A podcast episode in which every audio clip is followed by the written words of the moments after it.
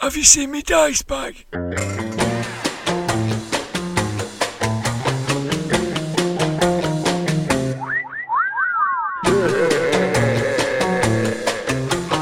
Grognard Files.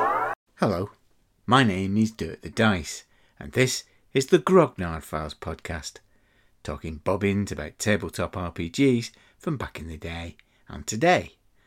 This is part two of episode 22, which is all about RuneQuest. It's not so much a follow up, it's more like a collectible codex. This episode is launched on the third anniversary of the Grog Pod, and what's encouraged me the most about producing this Bobbins over the years has been hearing the stories of how listeners have started playing again, or how they've discovered new old games after listening to us banging on about them. RuneQuest is no exception. I'm really pleased to have more Mob in this part. He brings us up to date with the, the recent release of RuneQuest Glorantha and shares Chaosium's plans for how the line is going to develop. Hopefully, you'll be encouraged to discover the world of Glorantha through RuneQuest. It's existed for over 50 years, and RuneQuest was first released 40 years ago, and since then there's been copious amounts of material produced for the setting. Lots of people are discouraged by the sheer volume of background material. People want to do it right and feel that unless they know the gods, the myths, the battles, the heroes, and the micro details, Glorantha cannot be enjoyed. Blythe joins me in the room of role playing rambling to share tips on how to get started and get playing in Glorantha. Earlier this year, I played RuneQuest with Glorantha skeptic Baz from the Smart Party. He was put off by basket weaving and kite flying. But along with his counterpart Gaz from the Smart Party podcast and Matt Hart from Steamforged Games, we did the Any Award winning quick start adventure The Broken Tower. I've included here a short actual play, a Diana Jones Award winning actual play. That, that's how that works, isn't it? After that, Judge Blythe returns and we discuss the creation of his very first character for RuneQuest G. I'll be at the end with an anniversary hobnob, and you might need it because it's another big one. Ramblers, let's get rambling. More mob. Okay, welcome back to uh, Mob. Hello, Mob. Hey Dirk, what are we going to talk about now? Three years ago, I uh, launched this podcast, and the first episode I did was about RuneQuest because it had such an impact on me as a gamer uh, back in the early 80s. And in that in that opening uh, podcast, I was telling the news of Moon Design buying into the management of Chaosium and their plans to return RuneQuest to Glorantha. And three years later, that's that's happening. Yeah, it is. well, it, it has. In fact, Yeah. we uh, we launched RuneQuest G, as we call it. Um, PDF has now been out for about a month and uh, has been a great success. Definitely exceeded our expectations. It's also received, I guess you could say, critical acclaim as well, which is very gratifying. I mean, it looks amazing and it's uh, amazing to play. Now, my the constituency of uh, people who listen to my podcasts are uh, gamers who used to play back in the day who are returning. Um, why? Why should they? Why should they reach out? For people that have played RuneQuest before, this is a set of rules that are backwardly compatible with the releases that came out for RuneQuest 2. Because the RQG rules are very much built on the chassis of RuneQuest 2. The reason why that was done is Greg Stafford, back in the day, was actually working on a new edition of RuneQuest, which was going to have a lot of the elements that we've put into RuneQuest G. When the Avalon Hill deal, was made, and the decision was made, and Chaosium was part of that decision to turn RuneQuest into a generic rule set, a lot of those elements were taken out. And I'm talking about things like runic associations and passions and so on.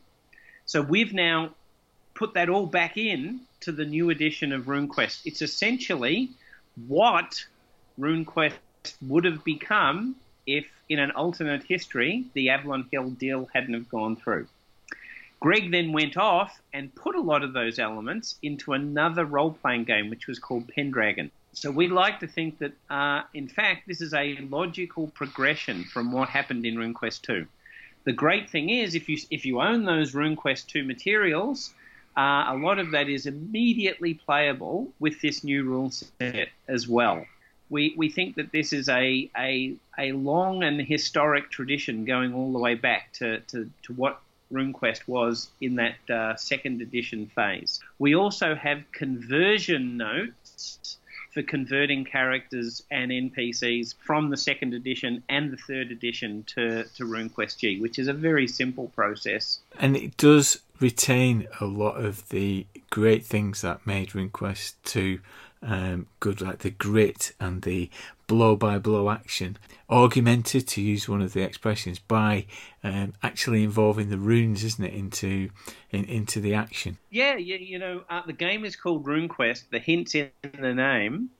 Um, so I think it's a really cool thing that the runes now become a central aspect of how your character interacts with the world. So player characters and NPCs all identify with certain runes, and you and you use your affinity or association with that runes affects how you use your magic. That, affects how you interact with others and interact with the gods and the world. So you can be strong in certain runes and uh, and weak in others, and you can change those as play progresses. I think that's a really wonderful addition to the rules, and that was certainly something that Greg was working on with the what was going to happen in the new uh, version of the game. So it's it's great that that's now back, particularly as it's called Rune Quest. So there you go. And I, th- I think another aspect of the rules that really work well because, as you say, it's built on the chassis of um, Rune Quest Two, but it addresses some of the issues with magic, doesn't it? Because uh, Glorantha is a wonderfully magic uh, setting, um, but it always felt a little mechanical in the uh, previous uh, edition of the rules. This really does free it up and um, allows a bit more access to rune magic, and um, it feels more more fitting with the setting. Well, I'm glad you think so, and, and I think that that's a, a significant change between RuneQuest 2 and RuneQuest G, is that initiates so this is like lower level characters that you would you would start out playing. They can use their their divine magic, their rune magic from the gods in a reusable way. So you get you get that back um, at the end of the season or, or whatever. The other is we've we've changed it so that characters now have rune points, so you can use any uh, of the rune magic that's available from your god. In the old rules, you actually had to decide which spell you sacrificed for, and then you could use that, and that was it. So, a case in point being, in RuneQuest uh, 2 and 3, there is an Orlanth rune magic spell or divine magic spell called Wind Words, which is, um, in many respects, an amazingly useless piece of divine magic to sacrifice for if that's if that's the only choice you have. it enables you to send a message on the wind to somebody downwind. and in um, Strangers in Prax, in the scenario I wrote for that, I created a situation where finally, at last, there was a use for that spell. And it was very frustrating. In the editing process, Ken decided, you know, that spell is so useless, we're not going to do that. And he changed it from uh, the characters use wind words to send a secret message to, I think, using Mind Link or something like that. I was oh. very disappointed that that was taken out. In the new uh, RuneQuest G, you absolutely could use wind words because you don't have to sacrifice for it as your choice of a spell, and then you don't get to use any others. So you have the full suite of magic available. And I think that just brings a whole lot more uh, interesting narrative choices to how you interact with the world and, and do things. I've run the uh, Quick Start adventure um, uh, several times now. Uh, each time uh, the players have found an inventive way of using the magic um, during during the game, and that's that's surprised me every time. So uh, that's that's a really good addition to the game, I think. It's it's definitely one of the major changes that are made between the editions, but I think it's a, a wonderful change.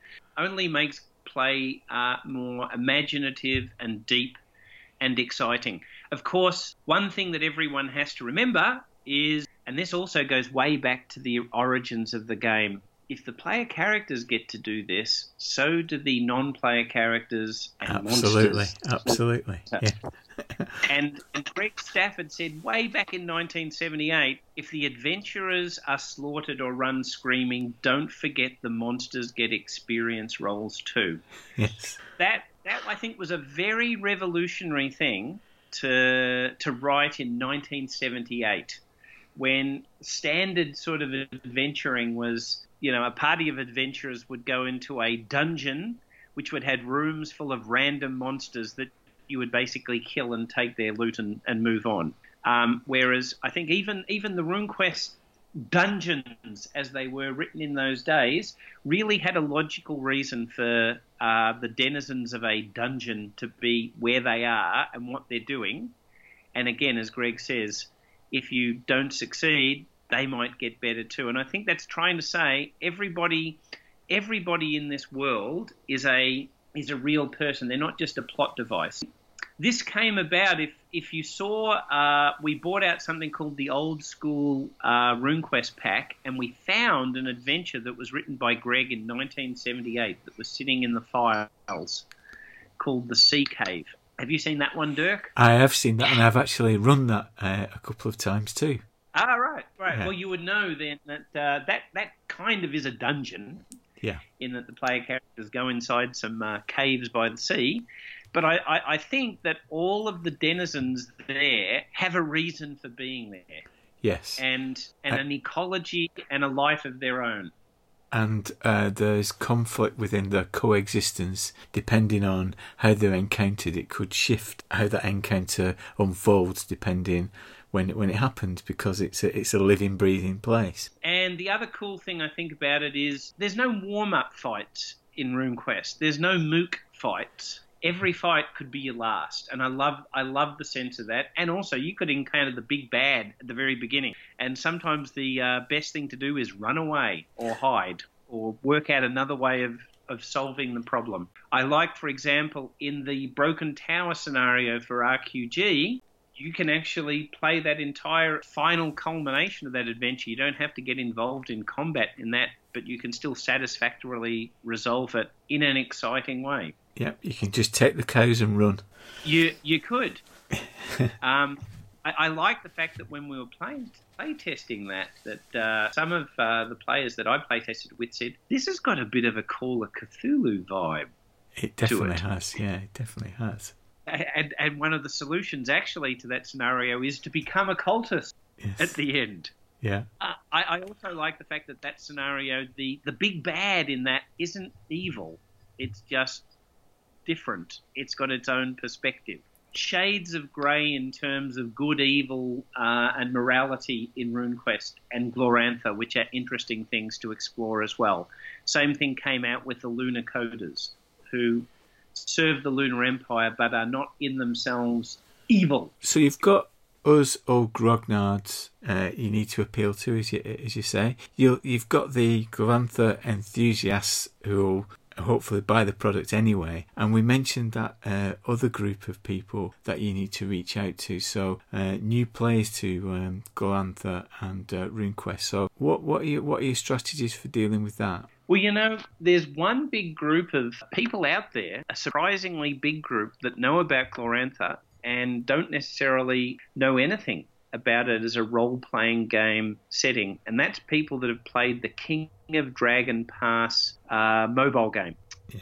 Um, so, King of Dragon Pass is a mobile game that amazingly was first launched in 1999 as a point and click computer game and came and, and was re relaunched a few years ago as a mobile game to be played on uh, iPads and, and phones and so on, and has been phenomenally successful. So, incredibly, there are probably more, particularly younger people today, that know about Glorantha as a setting from playing King of Dragon Pass than playing it as a role playing game. That's definitely an audience that we want to reach out to. There's also a sequel to King of Dragon Pass, which is going to be launched called Six Ages. And that's also going to uh, draw people into Glorantha and knowing about the world.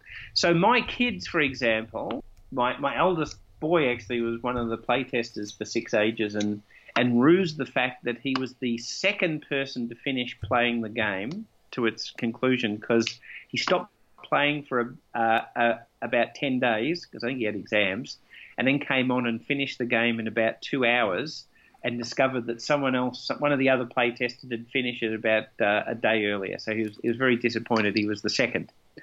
But he and his brother had actually played King of Dragon Pass and knew all about the gods and hero quests and things like that from playing it on their iPads uh, before they'd actually played RuneQuest. And uh, David Dunham, the creator of King of Dragon Pass, was quite surprised that I, I said my my eight year old, as he was at the time, was actually playing uh, King of Dragon Pass and and enjoying it. It had, it's quite intensive for reading, so it was very very good for him to to do that. And of course, it's very engaging as well. So we feel that uh, that is a very very effective vector for getting people then to try the uh, role playing game experience. What we also uh, want to do is we need to reach out to other role playing game fans who are playing other role playing games and tell them to try RuneQuest as a different experience. And I think the key ways that we do that is we point out some of the uh, fundamental differences I guess you could say, between playing a D20 type game and playing a D100 game like, like RuneQuest. And I think some of those differences are that RuneQuest doesn't have levels, doesn't have alignments, doesn't have character classes. The combat is uh, visceral, exciting, and deadly. Player characters' destinies are very much in the hands of the players. You can shape your characters as you take them forward in their own way. And these are interesting differences between that and how uh, a lot of D20 games work. So these are good things to point out. I would rather point out the cool features of RuneQuest rather than be, you know, dissing the features of, of other games, though. Is, is it right, uh, Mob, that you're credited with coming up with the idea of maximum game fun? I, I won't say that I'm necessarily credited. I, I might say I, I helped popularise that that term. Maximum game fun is is the sense that you know in any situation when you're playing the game, you want it to be an enjoyable experience for people. So so factor that into anything that happens in the narrative experience. If you need to tweak the game to do so, then by all means do so. I think if you tie that MGF as we call it with your Glorantha may vary, or, or later on, actually, Greg went further than that and said your Glorantha will vary. If you put those two factors in, I think you can make it a enjoyable experience for, for everybody. And you know, we actively endorse both those principles. If you want to change your Glorantha that you roleplay in in all sorts of ways, absolutely fine. If you want to house roll, sorry, house rule the RuneQuest rules in your own way, great. We have no problem with that at all. So we're going to have, I guess you could say, a, a, a canon of how we are portraying Glorantha and the timeline and things like that in our products that that need to be consistent. But if you want to take that and do different things with it, we have no problems with that at all. Go for your life. I think um, what you were saying about Sun County, sometimes it's good to run your adventures on the fringes of the stuff that's happening and so that you've got more freedom. So if you're a new player to Glorantha, it's good to be on the edges, isn't it? To set adventures away in places where you can feel comfortable with before you engage with some of the meatier parts of the history and the uh, and, and, the mythology. Sure, and and also um, if you ever play a character that that comes from the fringes, they can ask all sorts of naive questions because they don't know and there's nothing wrong with that. So, and then, but if you want to have a character that's in the thick of it and you want to change the timeline, the chronology, you want to bring in some sort of other real world historical analogies, as I said, we don't care. Do what you do what you want with the setting. Greg was very, very clear from that from the very beginning with your Glorantha may vary, and as I said, he actually took that further and said your Glorantha will vary. Yeah. And we are we are perfectly fine with people doing that because we want people to have fun. Because if we're not we're not having fun doing this, what's the point of doing it? And the and the new rule book looks uh, looks superb. I've uh, I've looked through the PDF, and uh, when this is released in in, in August, Um, we've released RuneQuest G already in PDF, and it's available from either Chaosium or uh, Drive Through RPG. If you buy it from uh, Chaosium.com, we have an interesting model where if you buy the PDF from us, we will get when the physical book is out, we will give you a coupon which gives you the full price of the PDF off the physical book. And we'll start doing the uh, release of the books, particularly to people who bought the PDFs in August. So we use a model at uh, Chaosium where we print our books uh, in China and then they are sent from Hong Kong to our warehouses. And we've got warehouses in the United States, the UK, and Australia. So we distribute from those three locations. so what are the plans for for the, for the next releases? The next release we are going to do is the Bestiary, which is you know a collection of all the uh, creatures and player character races and so on that you can meet. I think there's over 200. After that, we're going to be bringing out a GM pack, which is going to have a GM screen and some more adventures in it, in a similar sort of uh, approach. We've also got uh, in the works a second RuneQuest Quick Start, which again has more adventures to play in. I know that Jeff is in the middle at the moment of updating a classic adventure from the original RuneQuest. Actually, it's from the original Apple Lane supplement. It's the Rainbow Mounds Oh, really? Brilliant. as uh, updating that for RQG, and that um, we're going to have available as a free download from our website as well. We are very, very conscious that one of the reasons why RuneQuest 3 did not succeed as a, a, a, a vehicle for Glorantha is Sun County was brought out in uh, 1991. So that was eight years after the release of RuneQuest 3. They finally released some new scenario material for it. People have been waiting eight years for something new to play. We are very, very conscious that that is not a good model. So we want to have lots and lots of new material to play from the from the from the get go. Um, the other thing that we have announced, and that's this is also going to be coming out very soon, is the return of the House magazine Wyrm's Footnotes, Oh, and really? that is a mag about Glorantha. Uh, Moon Design Publications did bring back issue 15 in 2012 after a mere 32 year hiatus. That all of a sudden is, uh, you know, five or six years ago. We've now re bought it back. We're using a model where we're having guest editors put that together. I'm, I'm actually uh, very much involved in the uh, putting together of that. We have a new issue for that that's going to come out in the next uh, month or so as well, and that's going to be a vehicle for sharing Gloranthan material, not just written by us, but also written by uh, fans and contributors. And it's also a great vehicle for people to show their writing chops for writing stuff for us going into the future. The other thing that we are thinking about doing, we don't have a definite date for this, but it's it's something we have very strongly in mind is you may have seen for Call of Cthulhu, we have launched a community content resource on Drive Through RPG called the Miskatonic Repository.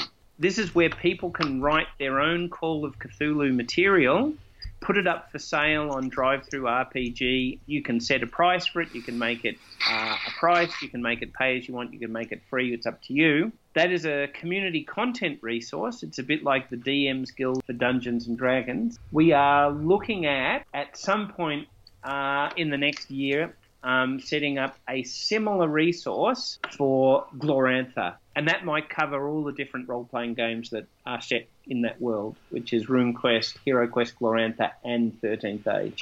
See, see, I think that'd be a really good resource because um, for new games masters and for all games masters, one of the challenges of running uh, RuneQuest is uh, having a stock of uh, non-play characters available uh, to use. Then that's a place where people can put them, isn't it? Some Reddit uh, fan-made foes or fan-made fangs. Yeah, yeah, yeah, and and and scenarios as well, and Yeah. you know, new cult, whatever. And that would also be a non-canonical resource. You can just MGF and your Glorantha will vary as that as much as you like. We we we we happily endorse that. So from that, we might take some of that material and then turn that into official releases or talk to people who write there and say, "Hey, we love your stuff. Would you like to do X, Y, or or Z with us?" So that that's that's in the planning.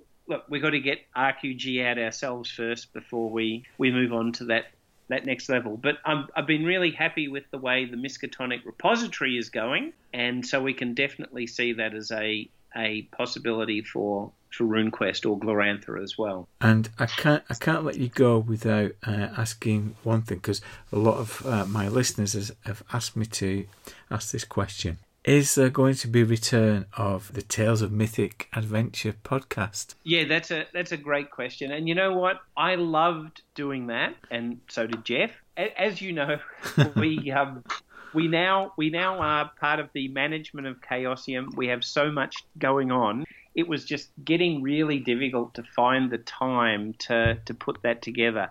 However, we do appreciate and understand that that is a really effective way to, for reaching people that love the stuff we're doing and people who are curious. So, one of the things that I've been working on in recent months is trying to increase our digital presence. So, um, we have a new member of our team called Jamie, and he's been helping us. You may have seen the videos that Jeff and Jason have done introducing RuneQuest Yeah. did some actual play with en- encounter role play for the new RQG. We've got a, a revivified YouTube page, and the, the number of subscribers have really kicked up on that. And so the next thing on our list, I'm actually going to be talking to Jamie about this later this week, is the return of our podcast because we know that that's an important way to, to reach people. So a big part of that is just uh, getting effective time management. It is something we're aware that people really enjoyed and would like to have have back, and it's something we want to have back. I, I think Um, I think I think what people enjoyed about it was um, both of you displaying your enthusiasm for Glorantha and uh, riffing ideas off each other of various places. I particularly enjoyed the one you did about uh, Nochet, for example. Yeah, well, I I think it's a I think it's a great vehicle to, to riff for ideas and get feedback from others and so on. So we we are very conscious that um, it would be a good thing to do again. One of the biggest challenges we have of uh, of doing things, and, and you'd appreciate this, Dirk, because I believe it's like about one. Yeah, half, about nearly two o'clock. morning? Yeah, yeah. you could say the sun never sets on Chaosium. We could also say the sun never rises because we are we are spread about the world. So uh, one of our challenges is getting a time together when we are all uh, awake and, and, and able to do this. Because I'm here in Melbourne, Australia. Jeff, as you know, is in Berlin, as is Jason, by the way. So that, that's that's why they could sit in that room together to, to talk about RuneQuest. Rick is in Ann Arbor, Michigan. Neil is in uh, Seattle. Mike Mason is in uh, the UK. So is uh, Lynne Hardy. So we are very well spread around the world. So one of our challenges is getting our uh, our heads all together uh, in a in a convenient time zone. Poor Jeff, when he did the live play for uh, Encounter Roleplay, that has to be on at a particular scheduled time for the eastern states of the US. So he was running that uh, that live play session from 2:30 in the morning his time to 5:30 in the morning, which I think was extremely heroic of him. Yes, that, that's a real hero quest. Well, Yeah, absolutely. I, the, the only thing about Tales of Mythic Adventure, I was never convinced that uh, no ducks were harmed in the making of it. Um, no, no, the ducks were okay. We have had. I'm, I'm going to say we, I've, I've set up a new uh, regular set of posts about reviews of note that we've got about different releases, and I've put one up recently about uh, the reviews that we've got for RuneQuest. All of the reviews have been have been wonderful, which is which is great. Except we did get a really weird comment on Drive Through RPG where someone complained about the very unpleasant pig sacrifice picture on a particular page. That was a really weird comment, particularly when you uh, go to the actual picture and see that uh, you know you could you could very easily say the pig is just happily having a nice nap. There's no blood. There's nothing. so Yeah, and it's it's a wonderful picture as well. It's real. It's probably my favourite in the whole of the uh, book. It's uh, full of atmosphere and luminous. But, but but clearly, no pigs were harmed in the creation of that image. so people love the the artwork. We are very very lucky that we came across an artist called Andrei Fetisov. So he's he's the one that's done a lot of those uh, large pictures that's in the book. He also did the cover art as well. And we discovered Andre. Um, I don't know, Dirk, if you've seen Call of Cthulhu, the colouring book. I have, yes. I worked with uh, with Andre on that, and, and he actually came from being a, a Lovecraft fan. He's he's from uh, Moscow in Russia. He really knew nothing about RuneQuest or, or Glorantha at all before um, we thought we'd see if he could uh, do some pictures for us for, for, for Glorantha. He initially did some of the art that appears in 13th Age, and then, of course, we've brought him across to do the, the stuff for, for RQG. And I think his stuff is, is way up there with the those glorious covers of uh, the RuneQuest Renaissance done by Roger Raupp, like the cover of Sun County and River of Cradles and Shadows on the Borderlands and so on. I love the rich details. I love the fact that you can look at a lot of those pictures and, and, and place yourself as a player character in those situations. I think that's the most powerful and evocative for me. Absolutely. And I, if anything else, I want to enthuse people to start playing RuneQuest Glorantha, imagining yourself as a player character in Glorantha, and now, now, now's your chance to do that. Yeah, yeah, I think this is a wonderful time to be a, a role playing gamer of, of pretty much anything. It's it's just so big. But RuneQuest is back, and uh, I think it's bigger and better than ever before. And we want uh, we want as many people to engage it, engage with it as they can. And we've got lots of ways you can do it too. Well, thank you very much, Mob. It's been great uh, having you, and thanks for spending the time with us. Oh well, thanks for staying up so late to talk to me as well. Thank you. Just play the roll. Welcome to the Room of Role Playing Rambling, where I'm joined by our resident rules lawyer, Judge Blythe. Hello, Blythe. Hello, Dirk. Now, uh, this time you've left your legal syrup at your ancestral home in Little Wigan. Uh, describe what your your civvies, uh, Judge Blythe. What do you wear? What do you wear when you you know you're casual? I'm never casual. Tweed, the tweed suit comes out.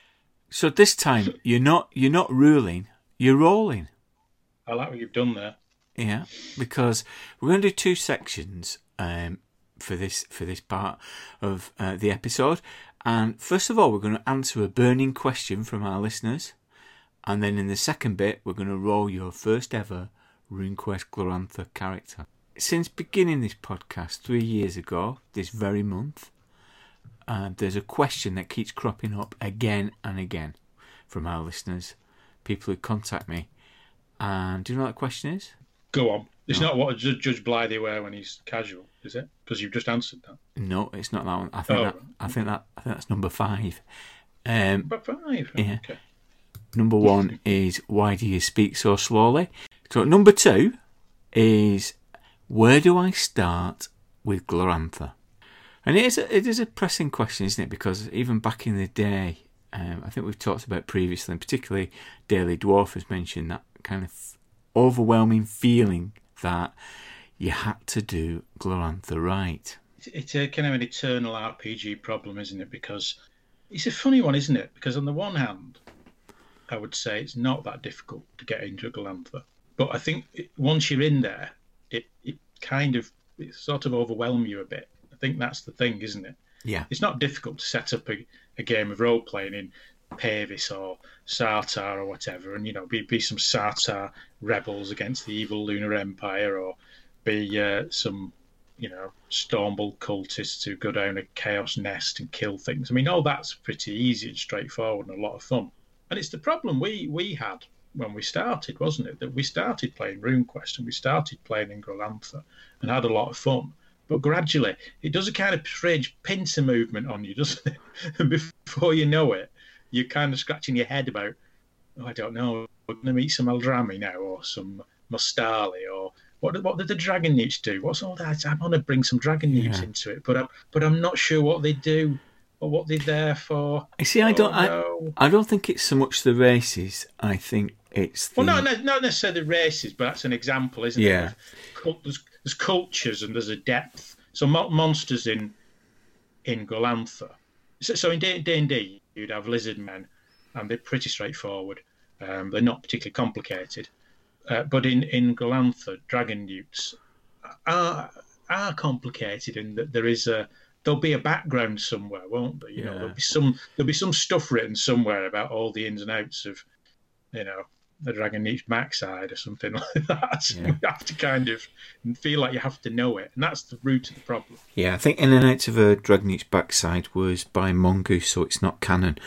But Yeah, well, that's that's the problem, isn't it? Yeah. you see, I, I think I think that is part of the problem. So the idea of the ecology of the monsters, but I think it's just that there's so many names and so many contradictory stories, and just so much stuff that's been written over the years that you feel that you need to know it all. I think I've used this anecdote before, but I've been I went to a convention and around the table the uh, games master asked, "What's your familiarity with Glorantha?" and nobody dared admit that they knew anything about it.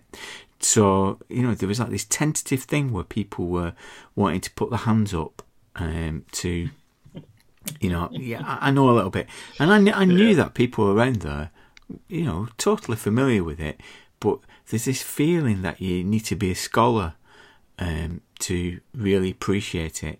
And I, I, I am concerned about that when it comes to the new game because, I, you know, I've encountered people who've already made their minds up about Glorantha and that it's not for them. And I don't want them to miss the opportunity of playing this game and playing, rediscovering uh, Glorantha or discovering it for the first time.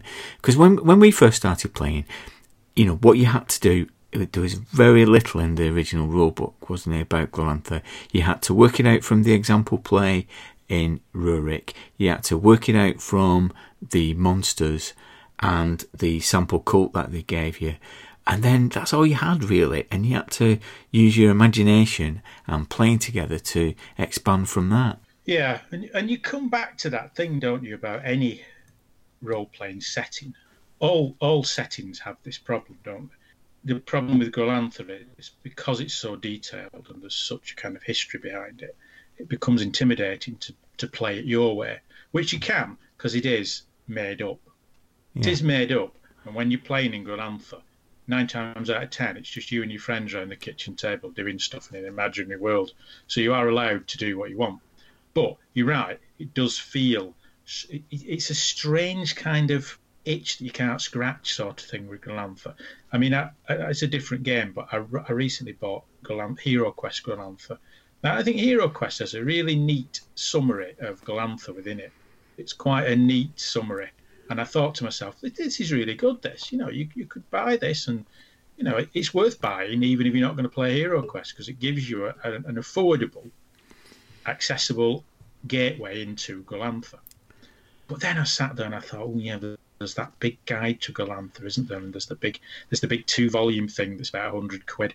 Maybe I need that. Maybe I need that because that'll have things in it that I don't know that aren't in this. And it starts to does start to kind of go round, but it's but it's a it is a bad way to think about it because, like you say, you can just wade into it and do your own thing by and large because it is it is a game. It's not it's not like I don't know. It's not, you're not altering the real world, are you?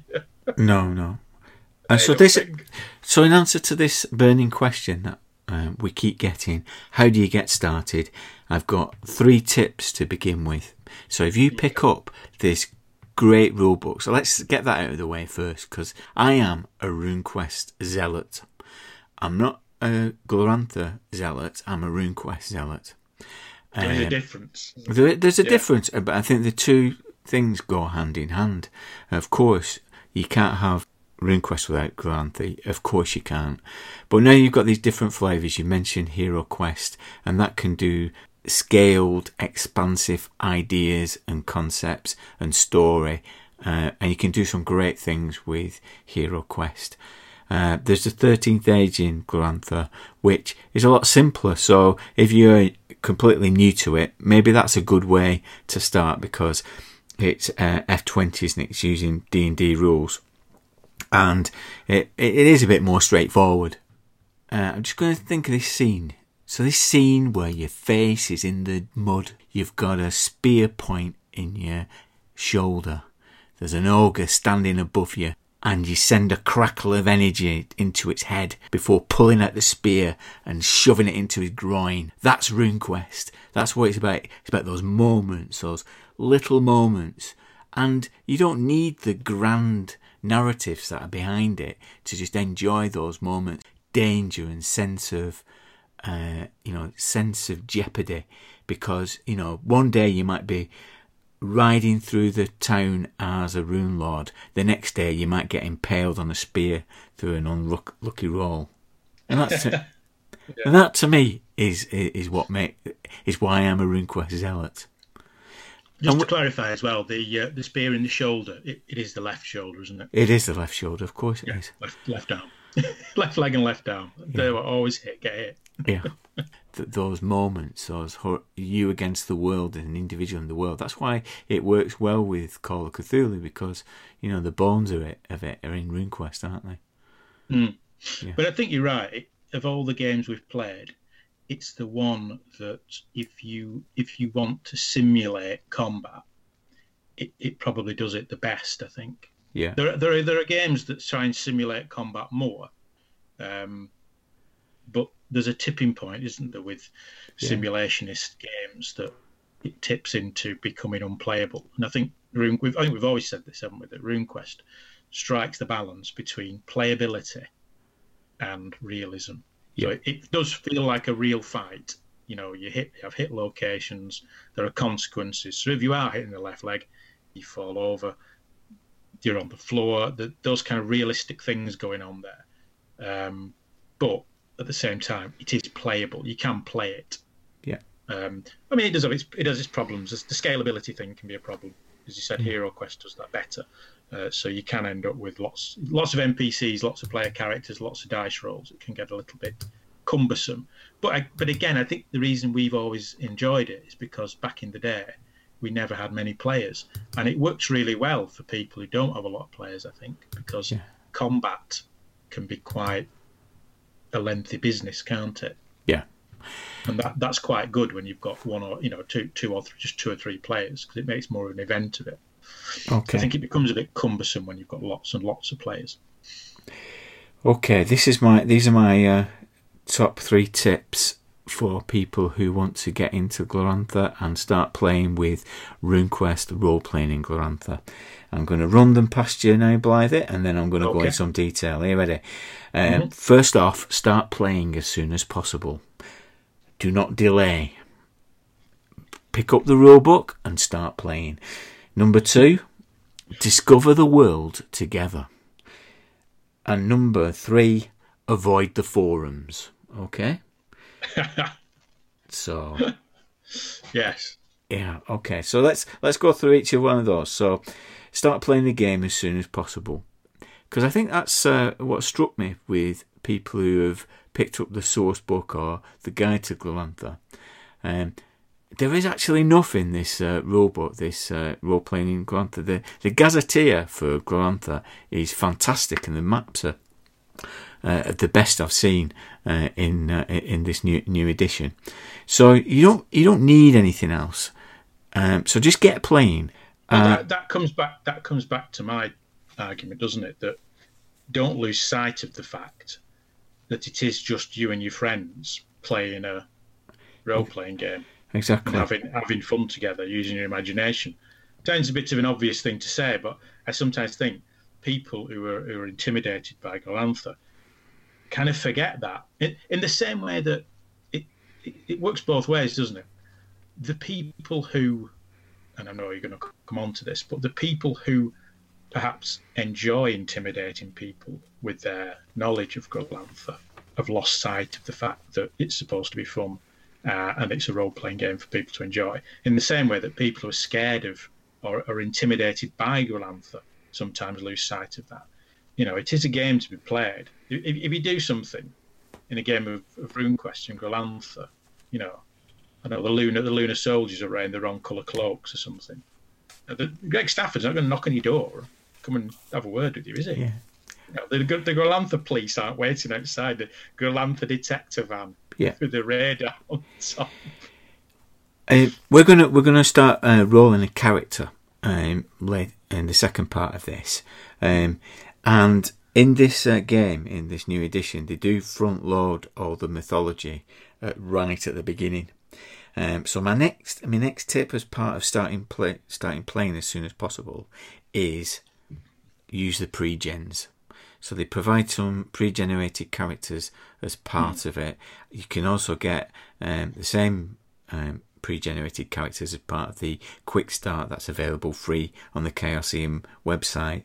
Just use them um, because you know it, it, creating characters we'll come to see later is fun, but it's going to delay you because there'll be avenues of inquiry whilst you're building up the back the Yes. background to your character that you'll want to explore. So to avoid that, use the pre-gens for your first games. Well, yeah, I think you're right there because the character creation, I've had a look at it, and it is a it, is a lot of fun. It looks like it's a lot of fun. It's kind of a lot of fun if you know a bit about Glorantha.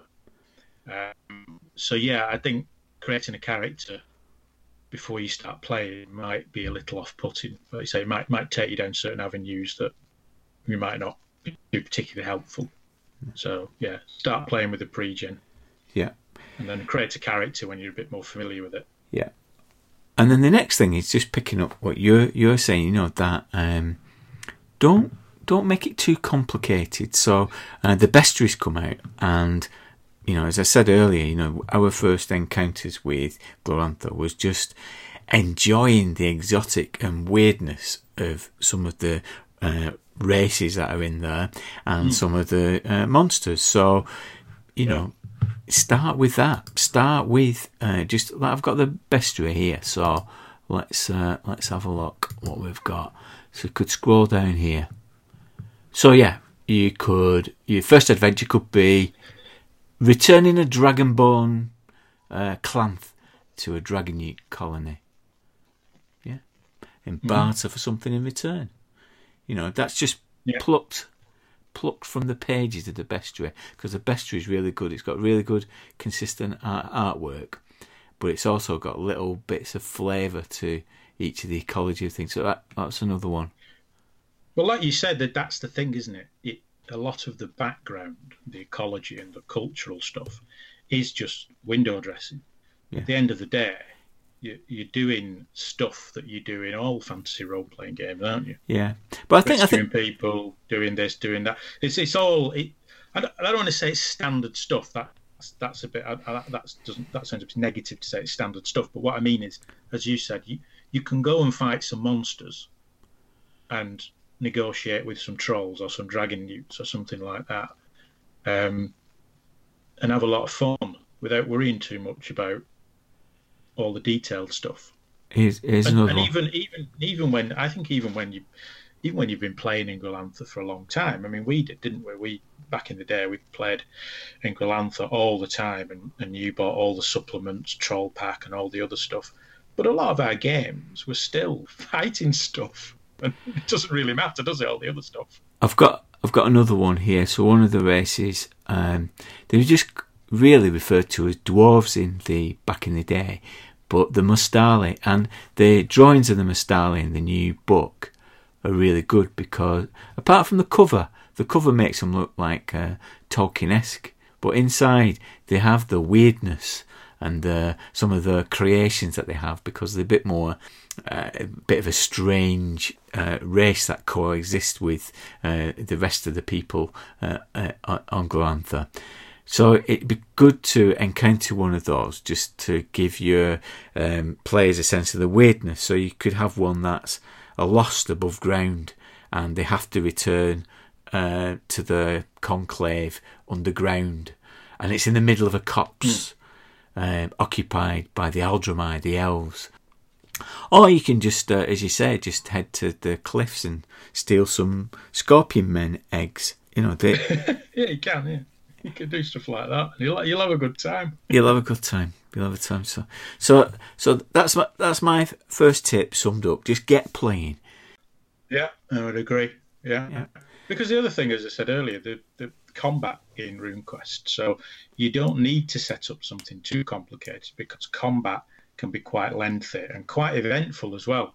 Yeah. So combat can be an event in itself, isn't it? Because there's all sorts of things that can happen: hit locations, fumbles, magic, all, all those things that make it can make a simple adventure quite eventful. So you don't have to worry too much initially about it being overly complicated because the the rule the system will provide color and events. I think. So next, uh, my next tip was discover the world together, um, and what I mean by that is, um, I think like Mob um, said in the last uh, part of the uh, episode, if you stick like some county, something on the edges of uh, of Glorantha or edge of um, Dragon Pass or in some place, some so just look at the map and just put it somewhere out of the way. You can just do stuff without worrying about whether you know your lost badger tribe of um, the foothills are an acceptable uh, acceptable things. Badger tribe. Good God, not the giant badgers. They're not introduced them. Have they? God, the new one. I won't. I won't have it. I, I, I, they're, they're not in there, but I'll put badgers in because You're gonna put my my. Glorantha will vary. But yeah, just yeah, the- they do, don't they? Uh, No, you're right. That that is another thing to do, and, and we always we always used to do things like that. Find just there's plenty of places in Glorantha that you can just stick an adventure. Yeah. It's not. I mean, it, it's detailed, but it's not that detailed. You know, there's always places. But but I think you, you're right in the sense that that's people's some people's inclination, isn't it? To we're playing in Glorantha, so let's set it in Pavis let's set it here, let's set it in Boldhome, let's set it wherever, and pick places that are quite detailed.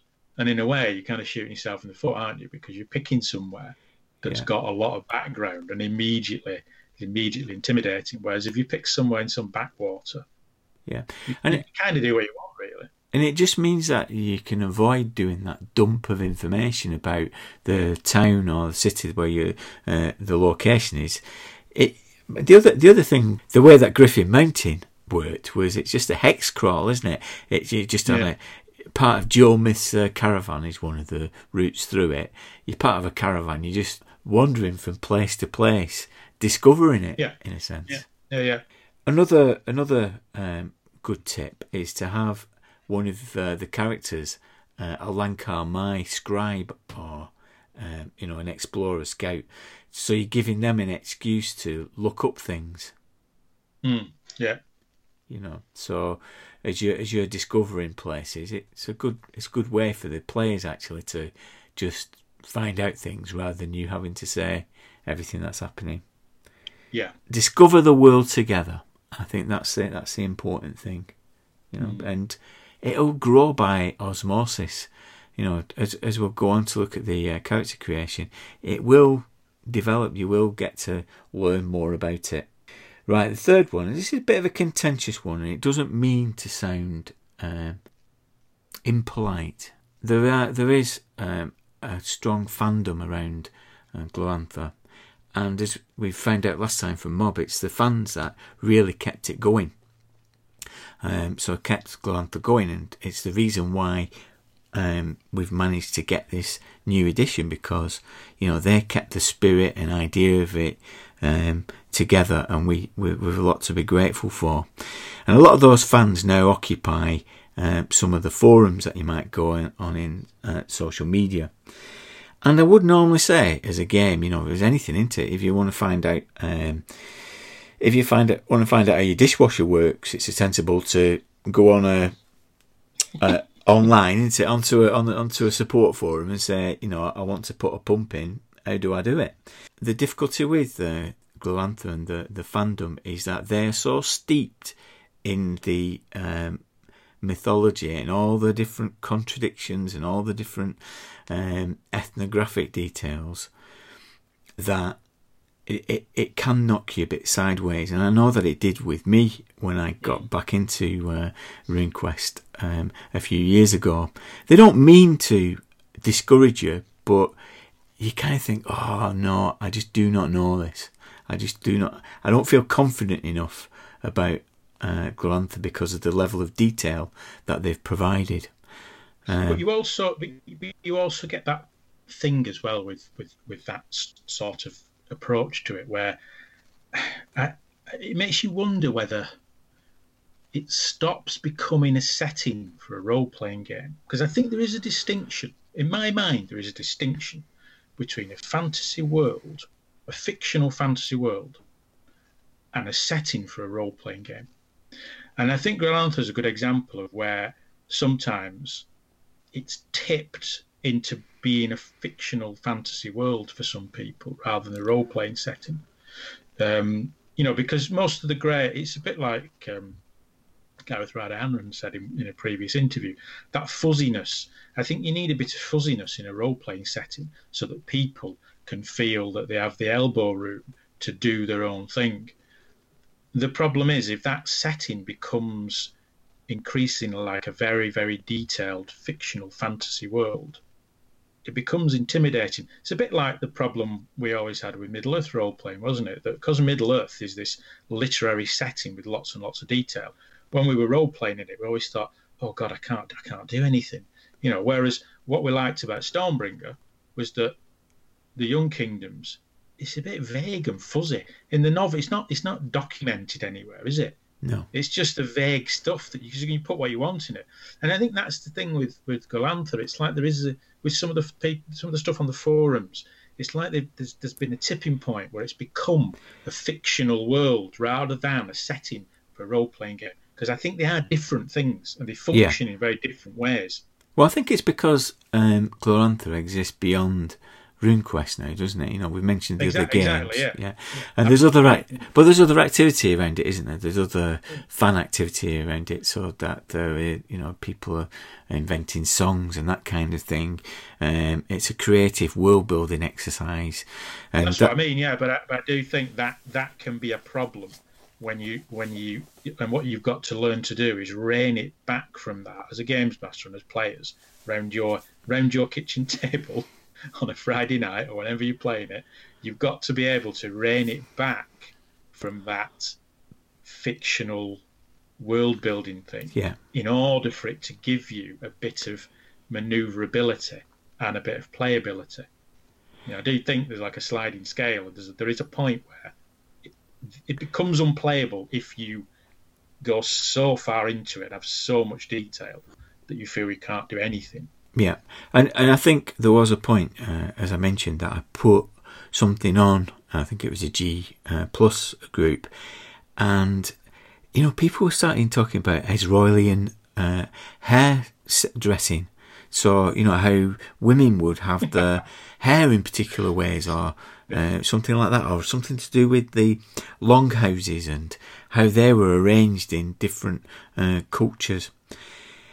I suppose what I'm saying in these early in these early sessions when you first start, what you need to be bothered about is you know being in that moment, being in that moment with um, mm. plunging the the spear into the ogre's chest or into the groin of the yeah. wherever whichever hit location you roll, uh, rather than um, how people have their hair in a particular and, style. And, yeah, I, I, agree, and that's that's my point. I think once you once people are writing detailed things about how people have their hair and how buildings are laid out in particular cultures.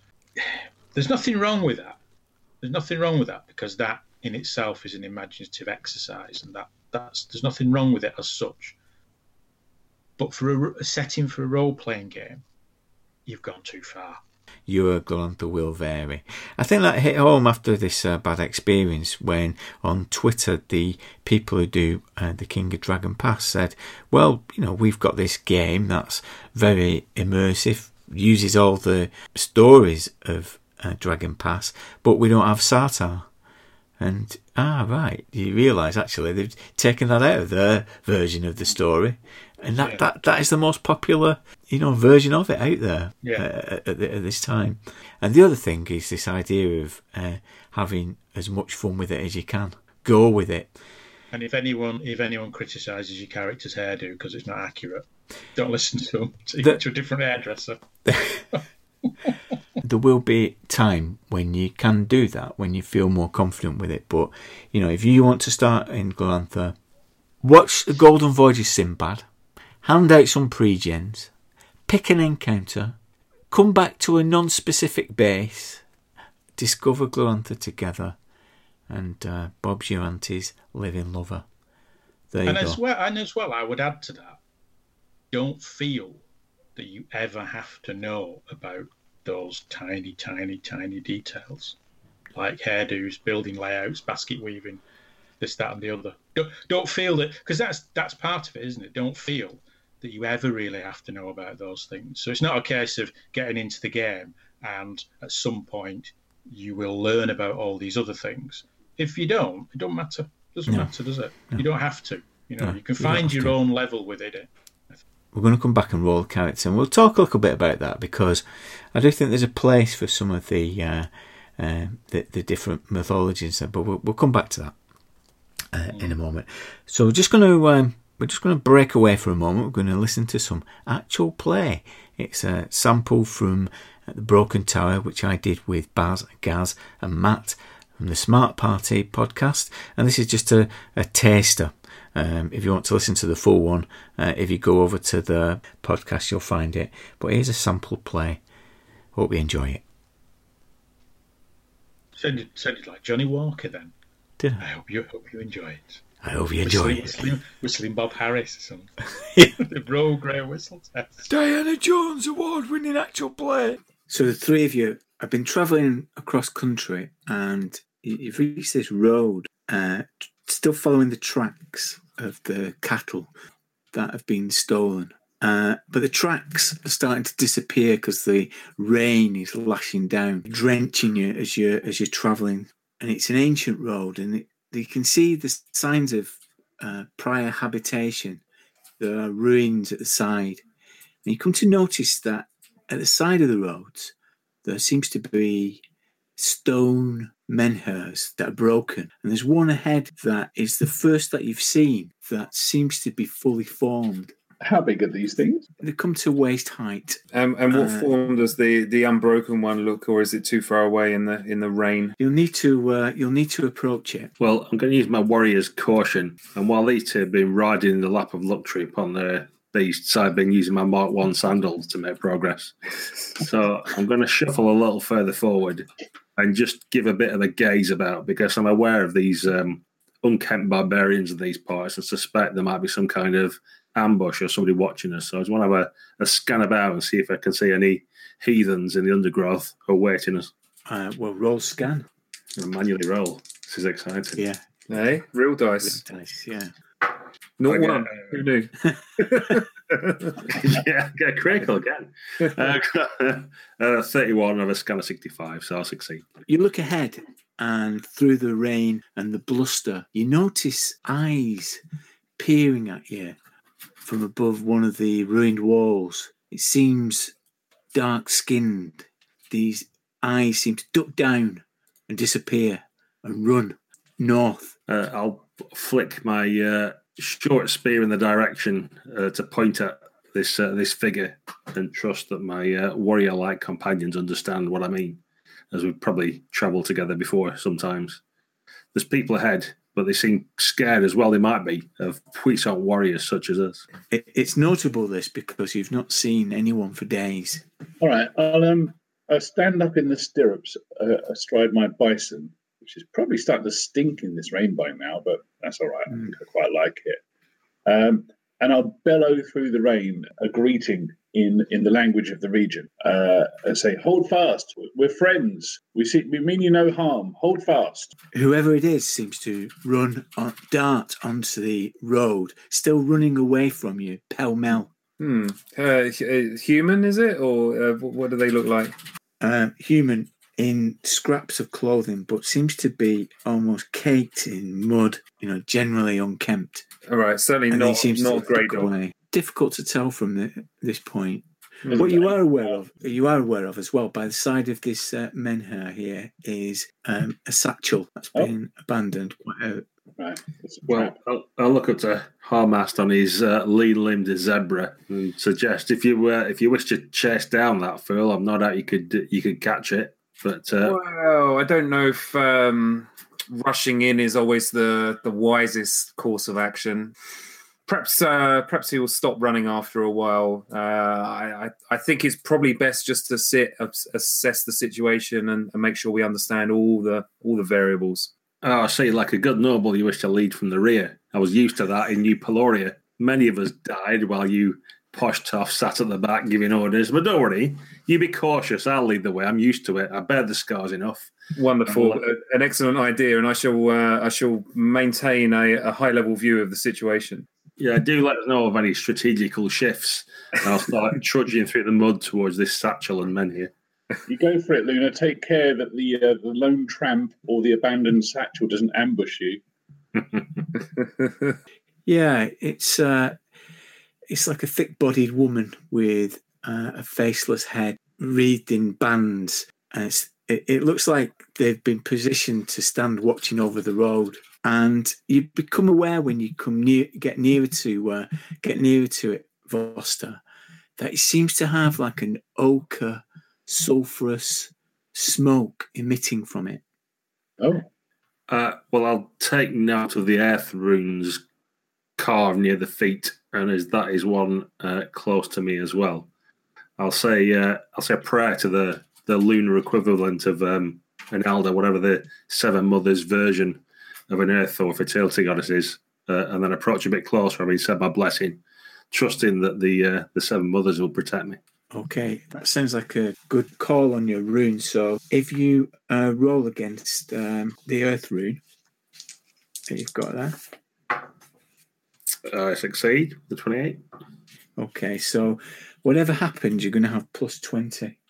Lovely. So this sulphurous smoke seems to form into a woman wrapped in bandages. And she steps forward and clutches your face. Uh, what what have you found, uh, Vostor? Something something interesting? Mother, I utter. mother.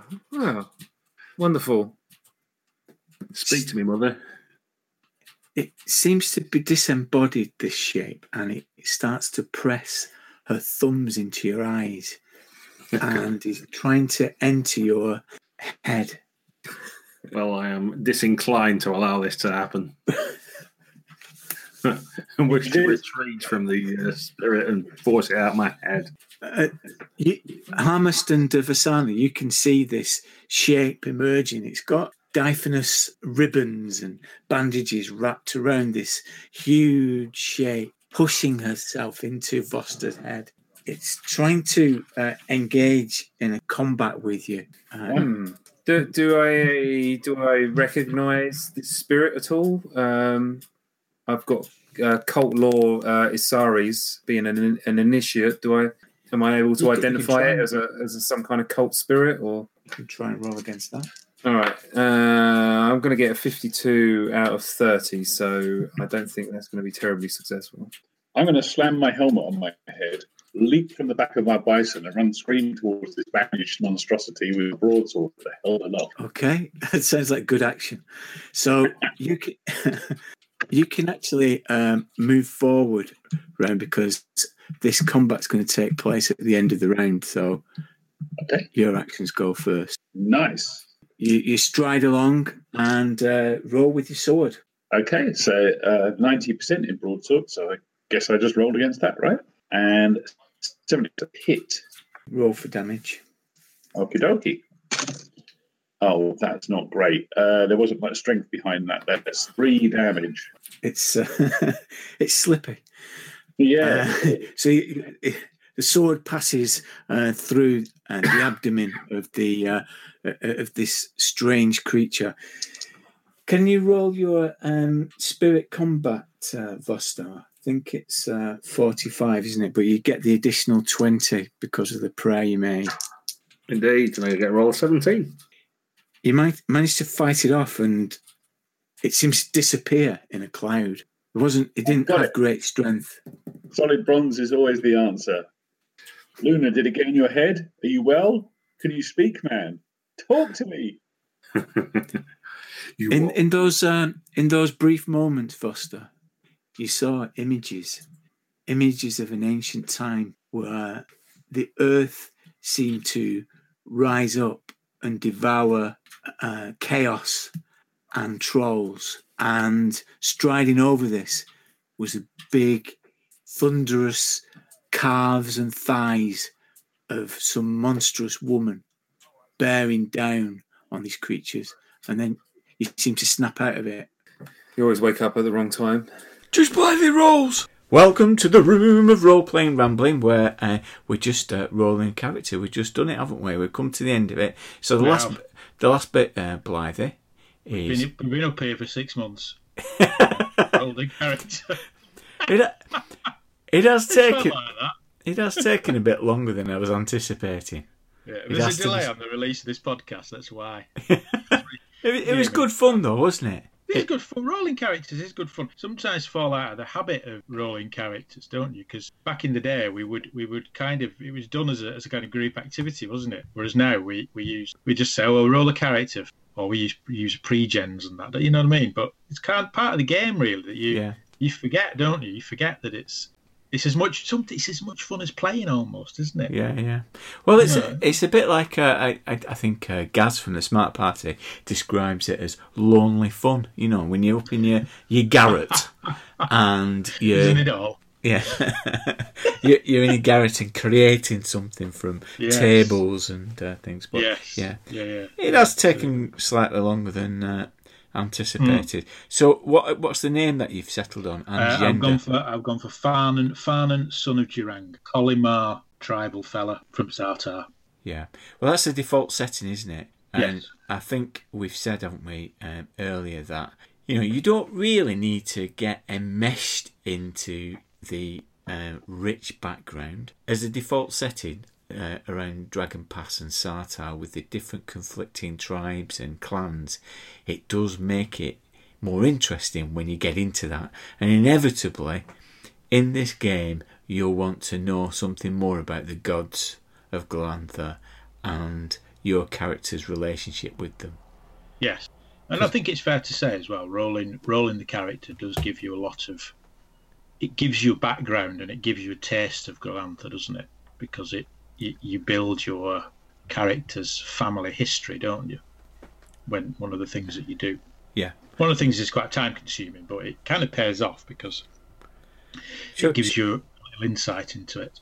shall we just uh, have a talk through uh, Farnan then and how we uh, went about creating him? So, as you Yeah. say, first of all, first off, you have to choose your homeland, and you went for uh, Dragon Pass. Yes. Um, and there are advantages to choosing Dragon Pass because, you know, part of the, uh, and, and Mob mentions this, part of the good thing about uh, Glorantha is the fact that um, it's not about good and evil, it's about, there's kind of a moral relativism, isn't there, depending on your association with things that are happening in the world. And that's what makes it rich and interesting. So picking Yes. a background like. Uh, uh, Sartar, where some of the conflicts are not very clear, are they? Some some of the bad things that people are doing are actually for a greater good. Yeah, yeah, it, it is. It's kind of sort of like conflicting tribes and conflicting loyalties and things, and wherever you're positioned, that informs what you think of the world, and I suppose what you think of as good and bad. I mean, there, there are there are bad things in Glorantha. There's chaos in there, and Yeah, Thana- Thanatar and Mallia and horrible cults like that, you know, that you, you've got, which is a bit more clean cut. But within within the tribes and within the different associations and things like Yeah, you've got you've got like pet, petty kind of rivalries, haven't you, between tribes and things Yeah. like that. And you what what role in your family history does is position you within that world in terms of what you like and you don't like and what's been done to you, what's been done to your family. And to get a sense of uh, this, it is a good idea if you can to have a game of uh, King of Dragon Pass because it'll give you an idea of those uh, different tribes and the association between them. So you start with your your favoured grandparent. Yeah, it's a bit like at- at first glance you think of it. It's like it's like Traveller, isn't it? You know, you're doing that kind of life path creation, aren't you? But Yeah. it's it's a bit deeper than that, isn't it? Because yeah, you you start off with your you pick a favoured grandparent, uh, and I pick grandmother, Yeah, your maternal grandmother. Didn't you? maternal grandmother, yeah. And you roll, don't you, for events in their life. So the, well, the most significant event I rolled was she was killed in the Boldhome campaign. Yeah, well, she she kind of kept her head down, didn't she, for a while? She kept her head down, hoped to blow over. No, didn't. she got killed in Boldhome. Yeah, Yeah. she gave birth um, Yeah. to, to your mother, and uh, Well, well, yeah, that it's quite crucial that she did that. Otherwise, it would have been a, a pretty short character creation process, wouldn't it? Yeah, yeah. And she fought. She, what's it say here? She fought in the Holy Country. yeah, My grandmother, my maternal grandmother, gives birth to my mother, but then you pick a favoured parent, which is my father, yeah, who presumably is Durang, as I am Yeah. son of Durang. And he, yeah, he had normal year, normal year, and then he fought in the Starbrow's Rebellion, and then the following year he, he died. Although he roll cause of death, and cause of death is uh, unknown. He disappeared. He's presumed dead, isn't he? He's missing, presumed, dead. He may He's- not be dead. he's gonna turn up. He's Of course he is. Any games master worth his salt, yeah. and I, I even include you in that. Uh, would, would make him turn up. I am your father. Yeah. And, and then it's good. It's good, isn't it? Because it, it gives you, you know, just that thing, isn't it? It gives you a bit of a bit of flavour, a bit of background, which is quite good. I think quite interesting. It's good, and and then when it gets to you as an adventurer, um, so even Hmm. before you know your characteristics or what kind of uh, Yes, caliber you are as a person, I think that's that's an important point, isn't it? That, that yeah, this this all takes place before you've rolled your three d six and yeah. you know your stats and everything. Yeah, yeah, yeah. It's um, Uh, and what happens when it becomes when it gets to the hero? So you're rolling the events. Um, It become it escalates quite a bit, doesn't it? Because you get add pluses to the tables, and the tables. Yeah, become- once you get you get to your history, yeah, that's right. So you roll about there's about three, four, four years that you roll before you start adventuring because he witnessed. So, for example, he witnessed the dragon rise, Yeah, and that fed into one of his passions, which is a fear of dragons. yeah, So, it, yeah, it, it when you roll your history, are quite significant because they, they do they kind of mold your character and give you these things called passions, which are views of the world expressed as a percentage. yeah. So, It- for example, let's, let's I. I, I, think it's a way of expressing formative experiences have shaped who you are as a character, yes. Yeah. and they're your drives, aren't they? And I believe it's uh, an idea that comes from uh, Pendragon. That Yes. idea of you know the your heritage has informed your outlook in the world, Yeah. and the way that that works mechanically is that you can draw on those passions and to increase your chances of doing things when it's relevant. and you, you kind of use you can use those in the game, can't you? So he's got, for example, one of his passions is love of his family, sixty percent. So if your family was being attacked, or you were negotiating on behalf of your family, you, you can try and add twenty percent to a skill by rolling under the sixty percent passion that you've got. Can't you? That, that's what they work in game terms. Yeah, and if you get a special against that uh, argument using the Yeah. passion, you can increase it by fifty percent because you come Yeah. particularly inflamed with um, that passion. Yes. So it's two. It, it, yeah, yeah. It kind of works in two ways, doesn't it? In, in one sense, it gives you a feel for what's important to your character. So just in pure role playing terms, you've got a picture of what matters to them, but you've also got tacked on it a mechanic that that influences the game itself and the dice rolls. Yeah, It's quite it's nice. I do like. I do like it. It's Yeah. really good good addition to the, to the system. Actually, there's another dimension to it as well as that as a games master, you can have intrusions against your passion, so you can get challenged against your passion. Yes. Yes. So if you work in a way that contradicts uh, one of your Mm. passions, so for example, your um, love of your family, your loyalty towards your family, if you start to contradict that as a games master, you, you can challenge it. You can say, "Well, um, I'm going to I'm going to use this passion um, to uh, intervene." Yes. Yeah. Yeah. Yeah. And I know when we when we played the quick starter, my character had some passions, and they were they, they are, they're a good idea. They do give you a sense of of playing the role, you know, which is always important, I think. in These and particularly in Glorantha, because again, it it gives you a sense of how you fit into the world and what you think about the world that you're that you're in. you Yeah. know, and, and it's useful for that. Like you say, not like we said earlier, not not wading in. It's not like you have to wade into it, but it's a good way of dipping your toe into it because it gives you some ideas to explore about why you feel the way you feel about certain things. So the next stage is about your runic association. So this is your affinity towards Oh yes, yes, the different forces and how uh, the gods and uh, their conflicts leak into the world and to you as a character, and how they have influence over you as a character.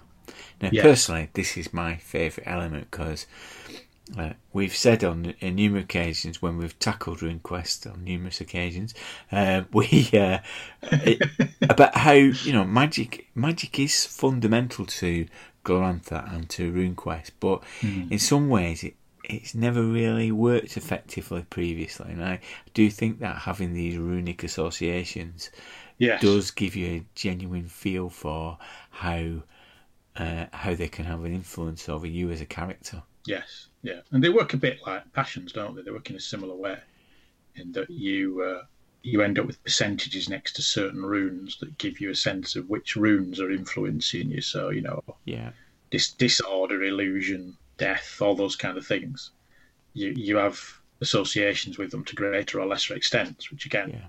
Gives, Well- you a, gives you a sense of. You, I suppose it's it's like more or less kind of personality, isn't it? Really, that's Yeah. what it's that's what it's kind of doing. In very crude terms, it's a bit more than that. But if you want to be a bit crude about it and explain it to someone who didn't really know what the hell runic associations were, so you might have loyalty to your family, but the rune tells you how you approach that loyalty and how yeah. you would how you would deal with that loyalty. You know. So there's, there's essentially two uh, principal types of rune, aren't there? There's the elemental rune, which is, you know, uh, darkness, air, earth, water, moon, Yes. fire. Yeah. Uh, and you choose which of those are your predominant ones. There's usually three uh, that you Yeah, choo- there's, choose. there's three and, and one uh, one depending where you come from. So because he's from Sartar, uh, and you know the cult of Orlanth, the, the god of the wind and the air is is quite prevalent, and that that's kind of bumped up a bit, isn't it? Yes.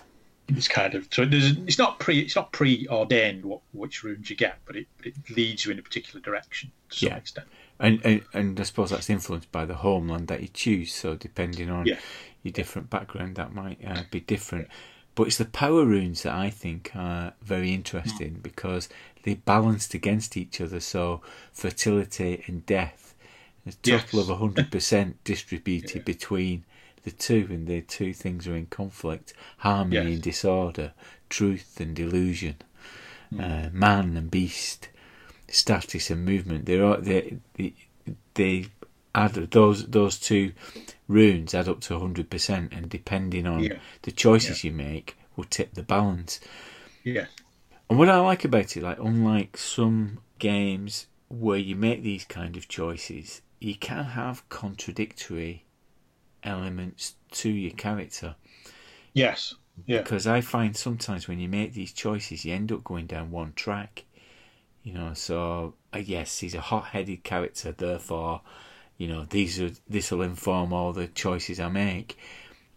But in some ways, by having all these different elements, you can have a very contradictory character. So on the one hand, somebody who is, you know, in tune with the air, but also very balanced, uh, and Yeah, believes in yeah, yeah, harmony. y- yeah. Yeah, that yeah, that's it, isn't it? It's like the old problem with with alignment, isn't it? Of it, it takes you down a particular road, and everyone ends up the same. Everyone who's chaotic good ends up like Robin Hood. Yes. That kind of thing, isn't it? Where where it, it does it allows for a little more subtlety, doesn't it? I mean, it, I- I think what's good about it is it, it you don't have to be subtle about it if you didn't want to be. So if you wanted to create a rather extreme character, you can do. Yeah, But at the same time, you're right. It doesn't necessarily have to be like that. Whereas some some systems do push you in a particular direction um, and make everyone a, a bit the same in some, you know, in this in that respect. There's not Yeah. much subtlety in it, but there is there is a degree of subtlety to it, which is quite nice. broadly, the rest of the character creation is much similar to what's in RuneQuest 2. Um, Yes. to Yeah, the, roll- se- the game, the game system, and the stats, and all that stuff. I mean, there weren't there weren't two nice differences, but um, the, the basic principles of it are exactly the same, aren't they? Yeah. You know, you still you still got strike rank, and you still got criticals, and you still got all, all that hit locations. you roll the characteristics in the same way as you do uh, um, back in the old system. Kind of encouraging you to make sure that you don't have a duff character by, you know, suggesting you re-roll when it's very Well, they, they have, haven't they? They've thrown out what I like to call the Rurik principle, haven't they? which which is a source of some bitterness between us. It is, yes. You had to bring that up, didn't you? I had to bring the Rurik thing up because it, it really annoyed me in the second edition of RuneQuest where he, Rurik the Restless, yeah, Rurik the Clumsy, it should have been, it got rolled a dexterity four. The lowest gets three, four. And whenever we roll characters and I rolled a duff stat, you'd always say, well, Rurik had a dexterity four and he did all. Yeah. And I used to simmer a bit because I, cause I'd rolled a four in Constitution. it's not quite the same, is it? but they do they do kind of acknowledge that I think. I- it's a problem isn't it this? I'm not sure it really works because the, the principle we adopted when I rolled this character uh, is they say you roll 3d6 apart from apart from intelligence and size which is 2d6 with 2d6 plus 6 you roll 3d6 and if you roll a 1 you can roll it again. Now that seems on the face of it quite generous doesn't it but uh, look what we've got here a power of 7 I'm I'm no expert with probability but do you know what? If you roll, roll a one and re-roll it, do you know what you can roll? You can roll a two. and do you know what? A two. I'm not. I'm not a mathematician. Far from it. But two's not much better than one. So I, I you think. I, I think that low power gives your character a sense of flavour, uh, in that it's a sense of doom. I suppose, yeah. And uh, I don't like to say this, but Rurik did all right, didn't he? Ended up being a He did Rune all didn't he? He ended up being a rune lord, didn't he? Or did he? Or did he? Did, did he? Did he really play him properly? Or is it just some fiction they invented for the rules? I think we should be told. No, a minute. Anyway, we'll move on before I get too uh, bitter. the, the the rest of the steps are really about distributing points onto the skills, aren't they? So occupation and uh, culture and some additional skill boosts. So th- that's very familiar from um, RuneQuest three, but also. Uh, that element of it is a lot like uh, Call of Cthulhu, isn't it? That you've got certain set a number of points that you can allocate depending on uh, the occupation you choose and some of the choices that you make. Yeah, that's right. That, and that's quite good as well because Yeah. it, it does that. It, it, it brings in that thing of, of, of a career path and a li- and a life history that does make you a bit better. Not brilliant, but a bit better than you know. You're not. Yeah. You're not. You're not sit, going to be sitting there with 15% attack No. with your battle axe. You're gonna. You might have 40% or something Yeah. as a beginning character, which is a bit better. Is a bit more realistic. Yeah, and and you'll pick up other percentage points from your background as well. So as you're rolling, Yes, you pick up yeah, additional yeah. bits and pieces. So Yeah. But there is there's a, there's a couple of other nice touches though. One one thing I, I really really liked is that I mean I don't like it because I rolled a charisma of eight, but objectively I do like it that uh, spirit magic, uh, the number of spells you can have is dictated by charisma rather than intelligence or anything else. Yeah, And I think that's quite a nice touch because charisma, in, in role playing generally, charisma is the kind of duff stat, isn't it, where no one really cares about charisma. Uh, and I think that was particularly true in RuneQuest because it never seemed to matter much. But actually, that, that makes it matter a lot, doesn't it? Because if, Yeah. if like my character, you've got a charisma of eight, that that's a problem because you're only going to be able to carry eight points of, you know, eight points of spirit magic in your head, aren't you? yeah, which is not that much. So you're going to be limited in terms of magic, and I, and I think that's that's a nice touch, really. the very act of uh, creating this character has got me going, wanting to play the game. Yes. Oh yeah, yeah. It does. I think it does. I think it. I, I mean, I, I think it, it does anyway. But whilst we've we've said people have this anxiety about getting into Glorantha, I think if you're if you're familiar with RuneQuest and if like us you played it a lot in the past and you are familiar with Glorantha, I think you'll really like that character creation because we did, didn't we? We like it because Oh yeah. it, it kind of pushes lots of buttons about Glorantha and gives you a sense of belonging to it, which in the old game you you had to find your way through it as a character, but in this you're given a bit in advance, aren't you? I I need to make a confession before I go. Oh, go on. I've done an impulsive thing where I bought a load of paraphernalia that I'm not sure I need. That's not like you, is it? Well, What have you bought? Come on.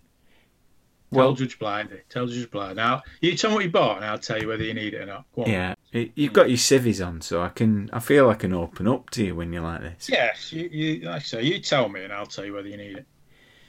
Right. Well, first up, the Q Workshop have brought out some uh, dice, um, some RuneQuest dice. So I've ordered them. Why Yeah. the RuneQuest dice? Explain. Yeah, because they've got runes on them, and they've all, but they've also got they've also got uh, supplementary dice, some additional dice, which have got um, hit locations on as well. So Well, you see, the trouble is, you, you know 12's chest. You know, you know that, don't you? You know, you know that I know, 10's but abdomen. You know that. Why do you need it? You know, you know, it. they're really big. It's really big as well, but it looks really good. A turquoise one I've got. That is quite good. I, no, I, I And it- pretend I don't like these things, but I, yeah. And and the other bit of paraphernalia, it's arrived today, Infinity Cool. Engine, and it's a, a strike rank tracker. What? It's a strike rank tracker. It's What do you need one of them for? to track the strike rank. What, why do you need to track it? I must Rewind- admit, Wait, wait, wait, wait, no. You see, is that, is that is it for RuneQuest? Is it the right game you play? I mean, the, I get the hit location dice. All right, that's that's kind of. I'll end up buying one of those. I know. I know now. I will. I say I say I won't, but I will. I know I will. Next games convention, I might I'll see one. That'll be it. I'll Yeah. buy one. But I, I still need strike rank. I was I was agnostic about it. I must admit that when I heard about it, I thought you don't need a strike rank tracker because you know you just write it in front of you. Your, your strike rank when you do anything. And, and I've always said this that I'm a bit of a a big chunker when it comes to strike rank. I don't believe in getting into the individual phases. I just I say what happens at the beginning, sort out what order people do things in the middle, and some things you might do at the end. Yeah. That's that's the way that it's organised in my brain. But you've you, ca- you, just look at this. Look at this. It's a beautiful thing. It's a, a wooden wooden thing with runes on it. How how could you not enjoy having that? And I've got Well- tokens as well. They give it, got some tokens, and Well, these are when we when we play, then next time we play, we can use that, can't we? And then you'll see why you don't need it. I will, but I'll use it. I mean, I will lose bits of it, but that's by the by. But Like a oh, cribbage board. What's going on? I like a Gloranthan cribbage board. yeah, but it's beautiful. I don't know what cribbage is, by the way. You've al- I don't know what cribbage is. No, I've heard no idea what it is, but apparently you play with the board. You may not. It's, it's something my granddad used to play. But they've also, I've also got these uh, uh, argument tokens. So when you choose to um, cast a spell or invoke a spell, there's all these. Look at them, they're beautiful little tokens with runes on them and everything. Oh, look! At, they put runes on everything, haven't they? They have, yeah. Stick someone in marketing's got to stick a rune on it. Stick a rune on it, yeah. I've got this. I've got this tracker thing from Feng Shui. Just stick runes on it. Sell it. Sell it for Glorantha people. It's very easy to be It's very easy to be cynical, but it is a nice it? thing to have. It's a nice thing to have. Why do But- people have a problem with strike rank? People, does it does it bamboozle people in some way? there's some some people get it down to the minutiae, don't they, of Mm. what you're doing in phases. It's that thing where, um, to me, it's a turn order, but also, Yeah, yeah, yeah, yeah. also there's this thing of uh, some people getting to think of what you can do in a round. But that's a secondary function of it, isn't it? I think Strike Rank and RuneQuest generally are much simpler when you've got a couple of players because there's a lot of dice rolls and there's quite a lot going on in combat. Um, but I suppose if you had five or six players and six or seven adversaries that they were fighting, yeah, I, I, joking apart, maybe you can see why you might want something like that because it might get very, very complicated about, particularly when people change their action in a round and go from hitting someone with a broadsword to casting a spell to Yeah. doing something else. So I, I suppose it, it, you know, our our perspective of it is is based on it being relatively few players and NPCs acting. Whereas if, it, if it's bigger than that, it can get a bit tricky, I suppose. Yeah, yeah, and it's a nice thing to have on the table. It's like- nice. To, well, it'll make you feel better now. I've said that's that's you can, you can have that. You keep it. You don't have to send it back. Yeah, no, it's. I'm not going to be like your dad and say, "What's this rubbish?" Send it back. Get your money back. You might need it when you've got lots and lots of players. Well, I'm going to head on to the uh, Glorantha forums now. Um, You should have told everyone not to do that. Why are you doing that? I need to work out how to get this uh, pump out of my dishwasher. You bought one of those Praxian dishwashers again. Telling you about that. But the Right. Lunar TV doesn't. You can see the moon on it. Till next time, adios. Blythe. Goodbye. Bye bye. Bye. Thanks to Mob for his enthusiastic contribution to this episode. I know that many of you enjoyed the first part. It was a great chat. Thanks, Mob. Of course, another way of discovering RuneQuest is to find someone who's playing it and giving it a go. At the Owl Bear and Staff in Royal Leamington Spa at the end of September 2018, I'll be running a new yet unpublished adventure, Darkness at Runegate, by Grog Squadder Rich August. And very good it is too. Rich will be running it himself at Grogmeet. Now, both of these events are sold out, but if you make a note in your diaries of the 12th of April 2019, that's the date of the next virtual Grog Meet. I promise to run some RuneQuest then. Virtual Grog Meet was a real success last time as it introduced lots of people to online play for the first time. But that's a long time off, and I'm currently in negotiations to attend Dragon Meet 2018 in that fancy London, and I'll run a game there. But at the moment it's uh, 60 40 of a no deal. But that could change depending on my backstop position. Grog Meet, virtual Grog Meet, and this podcast is only possible thanks to the generous crowdfunding of the Grog Squad via Patreon. The Grogzine is in pre production, and we're adding the Collected Daily Dwarf Volume 3 and the first ever Judge Blythe's Book of Judgments. And to get that, you need to be a patron from the end of November 2018 to January 2019, when the hard copies will be sent to you wherever you are in the world. Check out the grognardfiles.com for more details soon. Thanks to new patrons. I'll give individual shout outs next time as I'm running out of tape on this uh, C90. Now, grab a brew and a hobnob, as before we go, I wanted to finish on a highlight from the past 38 podcasts. Now, I asked the Grog Squad for their favourite moment so far. So, was it the open box insights from a variety of guests, creating a contextual background like the Dead Sea Scrolls from 1980s gaming? No, no, no, no, no, no, no, no. It wasn't that. Was it Eddie? Eddie on the money bargain hunting tips? No, no, no, no, no, no. It, it, it wasn't that. Was it the Diana Jones award winning actual play samples that we provide? That's how that works, isn't it? Diana Jones thing. If you if you do an actual play, then you're an award winner. So nope. No no no no no no no no no. Was it the forensic examination of the best of White Dwarf, written with such wit and verve by at Daily Dwarf from Twitter? No no no no no no no. Nope. It wasn't that. Over 50 hours of painstakingly compiled gold and the highlight they chose was this bobbins.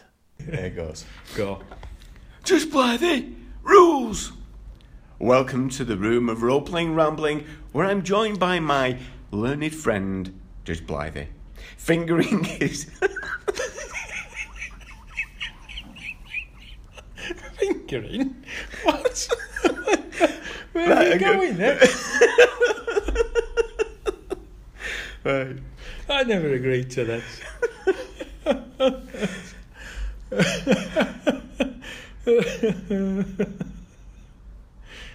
Judge Blythe. Rules.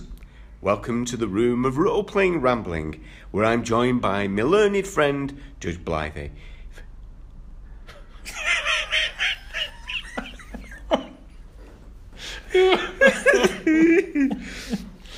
you we give up?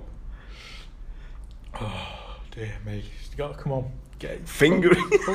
Stop saying fingering. Stop saying it. Stop saying it. Don't say fing- fingering what I'm fingering.